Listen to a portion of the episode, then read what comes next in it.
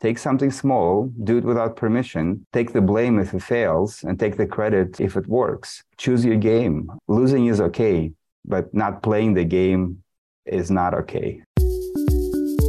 Welcome to the Disruptive Innovators Champions of Digital Business podcast, where IT and digital leaders from around the world talk about their careers, their inspiration, and their vision for the future of digital business.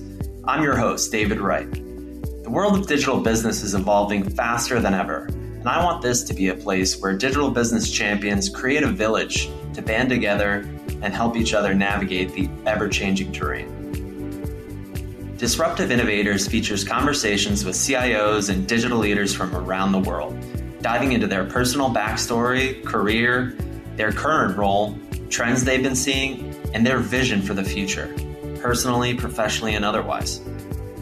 This podcast is made for people who are seeing how quickly the digital business landscape is evolving. Those who recognize that it takes a village of trusted advisors to navigate this ever changing terrain. People who enjoy listening to high level discussions surrounding what it means to be a leader, real world examples of challenges faced, and industry specific strategies leveraged to create exceptional business outcomes. This episode is brought to you by Disruptive Innovations, a leading tech consulting firm that helps enterprise organizations with their IT strategy, process optimization, and workflow improvement. Contact them and find out more at disruptiveinnovations.net. Good morning, friends. David Wright here, and I am your host of the Disruptive Innovators Champions of Digital Business podcast. And today I am lucky enough to be joined by Boris Shulkin. Boris, it's a pleasure to have you. Great to be here. Thanks for the invitation, David. Yeah, absolutely. So to start, could you tell our listeners a little bit about your current role for those who may not know? Certainly. Well, I've been with a company called Magna International for about 20 years now. I've held a number of roles during my time here. My current role is Chief Digital and Information Officer and combine uh, the responsibility related to technology investment as well. I've held multiple roles over the years at Magna. I've gone through engineering, R&D, and operations. This is very exciting role, not only because I guess it's a very exciting and large and dynamic team of IT technologists across the globe, about 600 at a corporate and about 1400 across the entire enterprise, but it's also very exciting because the digitization becoming such an important piece of what we do every day. And I get to help our businesses to use that to enhance the business and improve the bottom line. Yeah, that's fantastic. I imagine holding all those different roles throughout the organization, that experience really helps you drive that at a more intimate level. I mean, that experience must be invaluable as you kind of guide the organization on that journey. Yeah, so. for sure. I mean, the change is a cultural change and the network and knowing people and knowing how to bring it to the people, to the users across the enterprise is a super, super important thing. It, of course, it is about technology, but even much more so, it's about culture and organizational change. So you're right. Love that. Great way to start the episode. Of course, we also like to start the episode with one piece of actionable advice you might look to leave our listeners with today. It's hard to pick one. If I had to pick, I would start with no matter what your role is in your organization or your own business or whatever you do, you know, figure out what your sine qua non know, what is your essential condition? What is the thing that's absolutely necessary? We all have to focus, and focus is the most important thing because time is the only thing you cannot buy. It just keeps going, right? The other couple things, maybe if I may, especially those in leadership position, I would advise to think hard about the difference between management and leadership. You know, management is essentially paying people and telling people what to do. Leadership is something else. Leadership is voluntarily. You don't have to have people reporting to you in order to lead them. Essence of every leadership role is end up with the statement, "Hey, this might not work, but I want you to follow me." And then the last piece, I would say, breaking the rules. It's such an important thing if you want to make an organizational or any kind of change. And our life is about change. So learning how to break the rules, it's really important. You know, think about examples of what the two Steves were trying to do. Uh, what is it, 40 years ago in the mid 70s, right?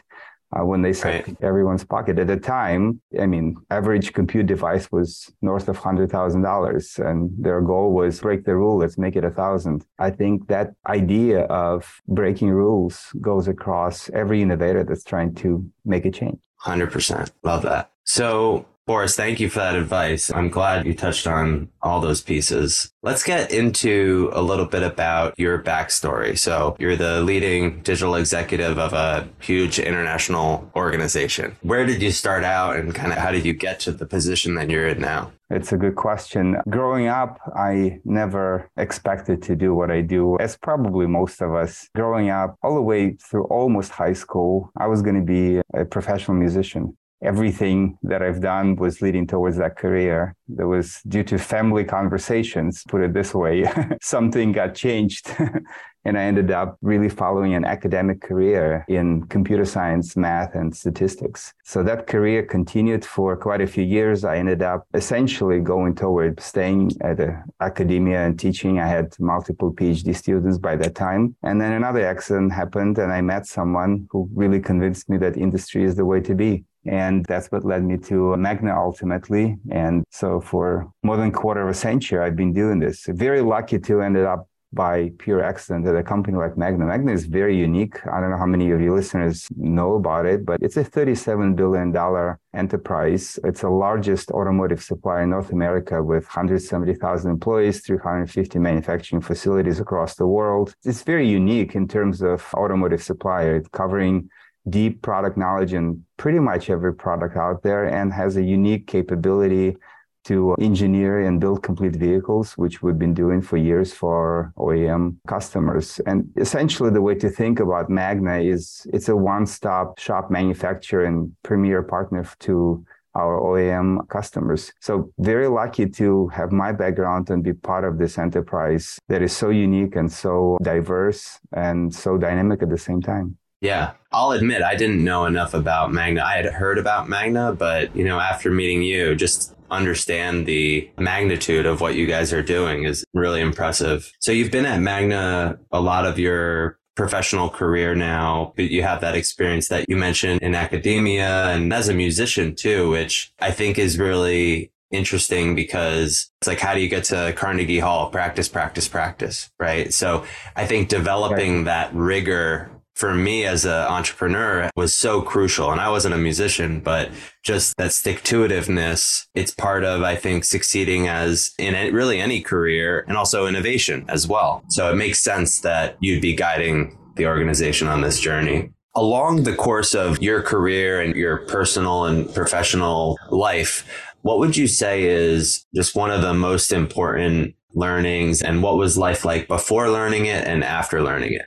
You have all great questions. These are the type of questions that I discuss with my kids all the time. I'm going to try to single out a couple. Most important of them was the fact that soft skills are more important than the technical skills in life. Technical mm. skills is a must, but this is not sufficient. Speaking mathematical language, necessary but not sufficient condition. Soft skills are crucial. When you're young and you're part of academia, you think you have the world under your thumb and uh, there's nothing you cannot do. And then later you realize that the soft skills, the social aspect of any work is so much more important. So that's what I would single out as maybe one. And then the other one is, which is very typical, I think, for young professionals not to realize early is if you want to make a change, don't come and complain that your boss does not let you do this. Anybody come to the boss and saying, Hey, boss, let me do this risky thing, you know, and if it works, I'm going to take a credit. If it fails, then you have to take the blame. I mean, how many bosses going to agree to something like that, right? A much right. more prudent thing to do is take something small, do it without permission, take the blame if it fails, and take the credit if it works. Choose your game. Losing is okay, but not playing the game is not okay. So that's what I would single out those two things. Love that. What about one of the biggest challenges that you had along the way or a time that you failed at something that sticks out in your mind as something that you came away from and just, you know, were able to implement like a really profound lesson from that? Anything stick out in your mind in that arena? Well, there's so many. There's a yeah. whole list of them. You know, being part of automotive industry, you're always part of difficult programs. Automotive programs are very long, you know, from the inception time when you start working on it until it hits the road when the OEM actually starts selling vehicles. That's a long, long road and things happen every time. So there's many of them. I don't want to single out specific one. I would rather maybe talk about the lessons learned, which I'm sure that's what you listeners are interested in. The first one I would say never quit at the dip. If you need to quit, quit in the beginning or quit at the end. Dip is the most difficult time any project in anything that you do and my learnings is that the failures come when people cannot stay during the dip and dip inevitably comes in every one of those projects so don't quit on a dip would be one and then the other one is empathy. Try to imagine what the other side is looking for, what the other side really needs. And that doesn't really necessarily mean that cave in, but understand it and build a solution knowing what the other side is looking for. I often think of J.K. Rowling. She was not 12 year old when she wrote those great books, but somehow she figured out what the 20 to 12 year old wants. I think that's a very important thing. And then the last one, I've talked about a culture already enough, so I'm not going to mention that. But the last one, I'd say, don't think of problems as problems. People tend to say problem is an issue. Problem, by very definition, is something that's solvable. You know, if it's not solvable, that's not called a problem. It's called a reality or fact. So that would be the last one. As long as you can define something as a problem, that means there's a solution. Very often, many of us look at that stuff and say, oh, you know what? There is no solution. There's always a solution if it is a problem.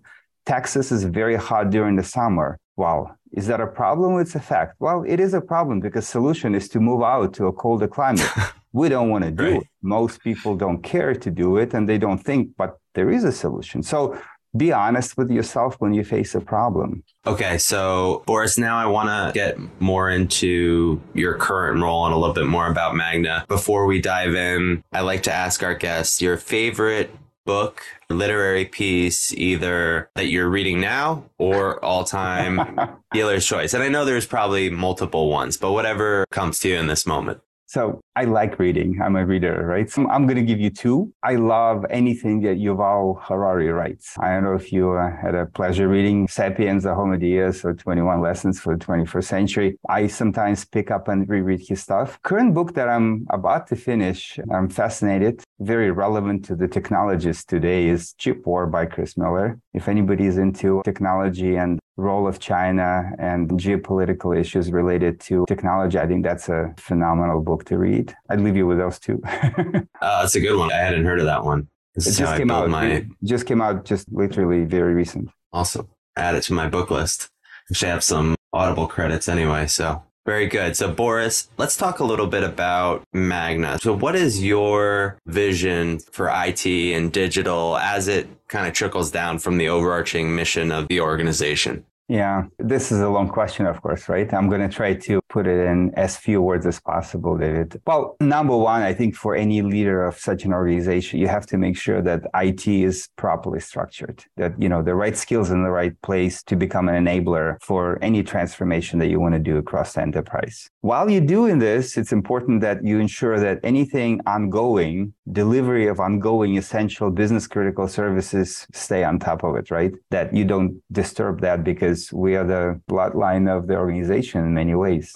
The next piece would be make sure that you have a holistic and structured approach to the governance of the portfolio across the entire IT. What are the right priorities? What can we drop? What do we need to keep? What do we bring new? In conclusion, I would say, what are the disruptions? What should we bring in as a disruptive thoughts to what my company can leverage in terms of technology, improve the bottom line, improve the customer satisfaction? I have an overarching thing in terms of vision, what I call user experience. What that means is that 170,000 people across the globe using our services need to feel that they are simple, they're easy to use, they have the minimum disruption possible. And then when it comes to specifics, right? Of course, the stable infrastructure, the cybersecurity, the user experience I've talked about, the digital initiatives that we're starting to embark on. And then from the technology investment, I've mentioned that I do have that role as well in Magna is I tend to overuse that phrase. Arthur C. Clarke uh, said it a long time ago. Any sufficiently advanced technology is indistinguishable from magic. So how do we bring the magic to our users? What we're doing right now is magic. Zoom. Think about it 20 years ago, people would say, Oh my God, this is incredible, right? A simple thing yeah. to us. We don't even think about it, but to me, that fits that definition. So what is the next one? You know, yeah. uh, you can probably guess I'm a Star Trek fan, right? So if you look at all the technologies out there, we're kind of exhausted possibilities based on our imagination. I think what's missing in current generation is going to be a little critical is a little bit of a lack of imagination what's next when we were kids growing up we had a lot of what's next and many of those next already here so what is the next yeah, so true. They're striving for that. It was evident. I like to think that I'm more on your side of the table than the latter. This time will tell. So, what about some of the key initiatives that you guys are focused on right now? Well, the first one, probably the largest one I just talked about, right? The digitization transformation. You know, I think of it not as a single initiative. I think of it as a journey for the company, right? We do have a clear vision right now. We are starting to execute on this in uh, multiple areas of a company, but I also think of it as something that would need a continual tweaking and course correction as we grow across the company, right? And any transformation, especially digital transformation in a large enterprise like Magna, is it's an inclusive sport. So there's a lot of cultural aspects to and organizational change aspects to make this work properly. And the last digital piece is it's hard, it's difficult, it's worthwhile doing because how important it is, but it doesn't mean that we cannot have some fun along the way as we're doing this, right? That's the message I'm trying to send to the team. The other big piece, kind of connected to this, because as digitization grows across the enterprise and enters the manufacturing facilities, uh, not just the enterprise related stuff, right? The cybersecurity becomes more important. So cyber threats are escalating, the frequency is increasing, severity and complexity increasing. You probably heard of, you know, in the middle of the summer, several of the automotive suppliers related to uh, Toyota were shut down as, as a result of the some political upheaval going on in Europe and it was a cyber attack. So this is for us, it's a daily, weekly event. Very strong team. We're extending the cyber protection to all aspects of our enterprise the plant floor and beyond. So that's super important. Watching the existing technology across the enterprise, you know, patching, identity, access management, data loss protection, all of that is so critical. And then I've talked already conventional IT, you know, user experience, the simplicity, reliability, self-sufficiency. We have several really large initiatives in the ERP area. Internally, we call it Grand Slam. It's a multi-year project to unify the systems across 200 plants across the globe. We just finished if something very similar related to HR, where we commonized the systems across the entire company. It was a multi-year undertaking as well. So that's how I would describe it. At the end of the day, comes under a very simple guideline of making technology and data accessible to our people seamlessly, easily, their fingertips whenever they need it. Yeah. I really appreciate that you brought up the user experience because and you brought up Steve and Steve earlier, working backwards from that experience is really what it's all about, right? And I've found in my role that perception is everything. So really spending the time to put my arm around the folks that are going to need to eat the dog food is so crucial because if they don't appreciate it and they don't get it, their perception and use of the project, I could implement the solution in perfection, right? Without error. But if they're not using it and they're not happy with it, it's a failure. Right? It's as if it so, doesn't exist. I cannot agree more. That's, I mean, you hit it on a nail. Absolutely. What about the biggest challenges Magna's facing right now as an organization? Well, if you allow me, I'm not going to comment on the entire organization. I'm just going to comment on my role in the area where I'm in. You know, sure. I give you an idea of the vision and things that are we taking on as a large undertaking. So related to that, right? I would say the key impediments is probably obvious. It's the easy access to relevant data for things that you need. It's out there. How do you connect? How do you create the plumbing, I call it plumbing plus, in order to enable all the data flow properly to the right people, having high reliability of it. And accessibility is the key because, like you said just a few seconds earlier, just because it's there and it works in the minds of technology people and the people, the users, the I call them decision makers. So when people say who's a decision maker, well, there's 170,000 decision makers in my company. Every single person at their desk or their press line or whatever they do to making decisions every minute of our life when we're there. So that decision maker needs to have that easily accessible, reliable, trusted data. So that'd be one culture we've talked about, right? It's not an impediment, but it's something to really understand well and recreate the culture of data driven versus gut driven decision making process, right? Another one probably worth mentioning is in my daily life, I feel this, I'm sure you feel it as well. There's a lot of technology white noise out there, you know? Next new article in Wall Street Journal comes up, and all of a sudden the entire community says, What about this? Well, so the dealing with the white noise, when people get excited without really the underlying reason, and then six months later that curve comes down and the darling of yesterday becomes a fall of today time i would say is a difficult thing because you cannot buy that so use it wisely on my tech investment role i would say dealing with the biggest misconception about technology you know and in my mind the biggest misconception about any technology is people sometimes assume that there is a path well, there's no path. If path is known, this is no longer a problem. What I mean by this, here's an interesting example. I don't know if you ever played Wordle. It's a game, right? New York Times bought it for gazillion dollars, if you can remember a while ago. It's a fun game until you know that the best starting words to win is notes and accurate.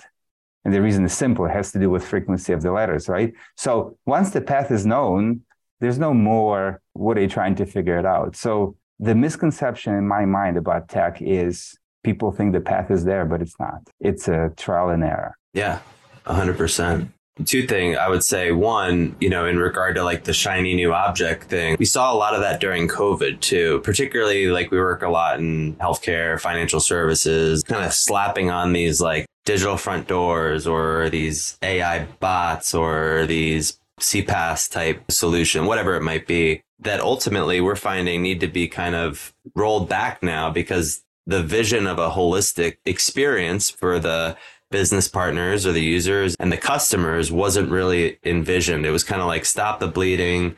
This is going to create ROI, whatever. And maybe it did too in a micro sense, but from a macro view, it's really not something that serves the organization long term. Moreover, we also find that a lot of the issues we're solving for organizations are actually focused on people, process, methodology, huge opportunities for workflow improvement. And you know, the basic blocking and tackling really has to happen prior to the technology coming in to complement those initial solves, which is kind of just complementary to what you were saying before. So we've talked about a number of the best practices that, you know, uh, you'd recommend, Boris, just in your experience. Any other best practices that you and your team follow that you'd want to share about? Uh, you're exhausting my top list, but let me give you one more. I often make the team think in reverse. What I mean by this is a typical project thought process is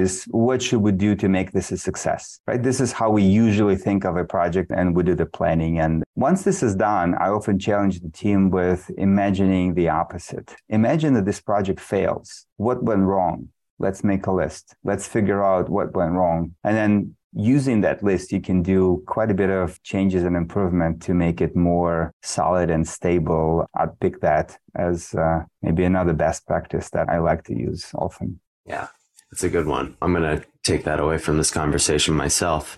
We got a few more questions for you. First would be Are there any particularly innovative technologies that you guys are rolling out at Magna or that are on the roadmap for the, you know, next few years that you're really excited about that you might want to share? Well, there's hundreds, if not thousands, of implementations going on at a company of our size at the same time. So I don't think it'd be fair to single out one or two or three, right?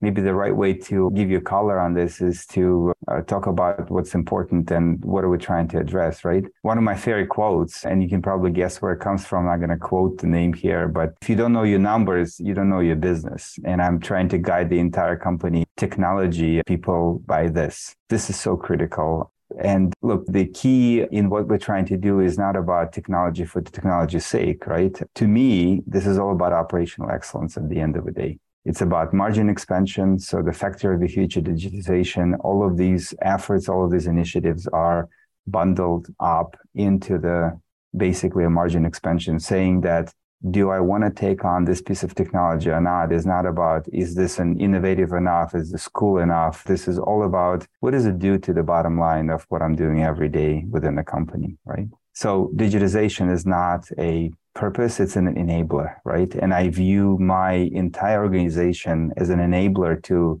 the rest of the business to help them do what they need to do. But the litmus test for, you know, picking a technology or doing something, I mean, what comes in my mind is the obvious stuff. I mean, anybody in my role is battling today cloud versus not cloud, on prem, in the middle, what do we do, right? For me, it's very simple at the end of the day. What does that do to my bottom line? And it's sometimes not a, such a simple thing to understand because there's a straight calculation when you're looking at the dollars itself, but there's also indirect. What does it do to daily activity of the people within an organization? But if you think those things through, they always, you're always able to come down to what it means to the bottom line. And then second piece is always, so how do you check it? I mean, assumption is not good enough. In reality, does that really work out or not? Right. And so that's what would drive everything that we do in digitization efforts on things like Workday, for example, or the finance transformation uh, initiatives or the warranty anal- analytics. What I find is once the numbers are there, once the data is available at your fingertips, the next level of very powerful tool is things like anomaly detection. When you're dealing with hundreds and thousands of events on a daily, weekly basis, where do you direct your efforts? How do you focus? Well, this is where the technology can really help to help you focus and put the red flags where red flags doesn't mean it's bad. There may be a good explanation why this is happening, but it really helps to focus the resources and effort on a regular basis. So that's the type of technology I'm very excited about. I don't like to throw big words like AI and things like that. Of course they are, but at the end of the day, it's the data analytics methods. AI is one of the tools. There's many. So I don't view it as a again, tech for tech's sake. What's the underlying reason you're doing it? And it's to improve the bottom line of a company. My preaching to my team is always, I ask them a question. So what is the product of a company? We're a public company. And then people go, oh, you know, we make cars, we make transmissions, we make ADAS systems, or make seats, we make closures. No, no, no, no. The product of a company, there's only one. It's the profit of a company. So that's what the driving reason for it at the end of the day all these things that people put on a list are means to get to an end. Yeah, 100%. So, Boris, as we look to wrap up here, I have a couple more questions for you. First would be, you know, you guys are in the automotive industry. Obviously, with the advent of EV, I think there's, you know, a lot of potential there. But what do you think will be some of the biggest changes kind of globally as time passes in the automotive industry? Well, let me pick my crystal ball and, and, and see what's in there. but on a serious note, look, what I would like the your viewers and listeners to take out of this is automotive industry is very cool. It's a high tech industry, super attractive for any tech geek among those. It's in the middle of the largest revolution happening in the last hundred years in it. It's truly becoming, it is already very complex, very high tech there is a emergence of non-automotive industries entering the automotive industry in a ways that some of them we can imagine things like what's happening in autonomy and ADAS and connectivity and some of them we can't really imagine right? So expectations from consumer changing and this convergence of automotive and non-automotive is going at a very fast pace. So one point i would take out of it is it's a cool industry which probably 25 years ago would be still a cool industry, but not to the tech geeks, maybe to the mechanical engineers, right? The other thing that's important for any technologist is be careful when you choose the path because the problem with in some areas where the competition knocks out players and it becomes a commodity is it becomes a race to the bottom. And I'm always watching what is happening in that area. And because the problem with racing to the bottom that you may win, that's not what you're looking for. And then, you know, we've talked about the white noise a little bit, you know, seeing the forest for the trees. It's very important. The hype cycles are coming up and down and they sometimes destroy the value where the value is there. It's natural. You know, investment community focused on shorter terms. I'm a really believer that things that are coming up eventually will come back again. You know, with uh, I've lived long enough. I didn't mention it in the introduction, but my very, very first job was, believe it or not, many, many years ago, was at a laboratory called AI Lab. So every new thing is a well forgotten old, you know. uh, what I'm trying to say. In between of that job and the current hype on AI happened what we all call AI winter. So that's I'm always watching for those things. And look, the it's exciting industry. I think the future is awesome, and every big change is an opportunity for those that understand it. Great soundbite right there. I love that. so, Boris, as we wrap up, we like to ask our guests if you could go back five or 10 or even, even 20 years in time, what advice would you give your younger self? yeah. Well, let me think. Oh, I would start by saying, look, as you live your life, think that there's a difference between good decision and good outcome. You know, lottery ticket that is winning you $50 million is a bad decision with a good outcome. So focus on good decisions. I would also say figure out as early as you can in your life what is your raison d'etre, you know, the reason for being. What is the core of what you are? And then I'd say whatever you do in life, make yourself indispensable. Very cool. Boris, it was an absolute pleasure having you on. Thank you so much for taking the time. Thanks for having me, David. It was fun. Appreciate. Yeah. 100%. And to our listeners, thank you for tuning in, and we will catch you all next week. Thank you for listening to the Disruptive Innovators Champions of Digital Business podcast. If you enjoyed this episode, please leave a five star review and subscribe to enjoy future episodes. This episode is brought to you by Disruptive Innovations, a leading tech consulting firm that helps enterprise organizations with their IT strategy, process optimization, and workflow improvement. Contact them and find out more at disruptiveinnovations.net.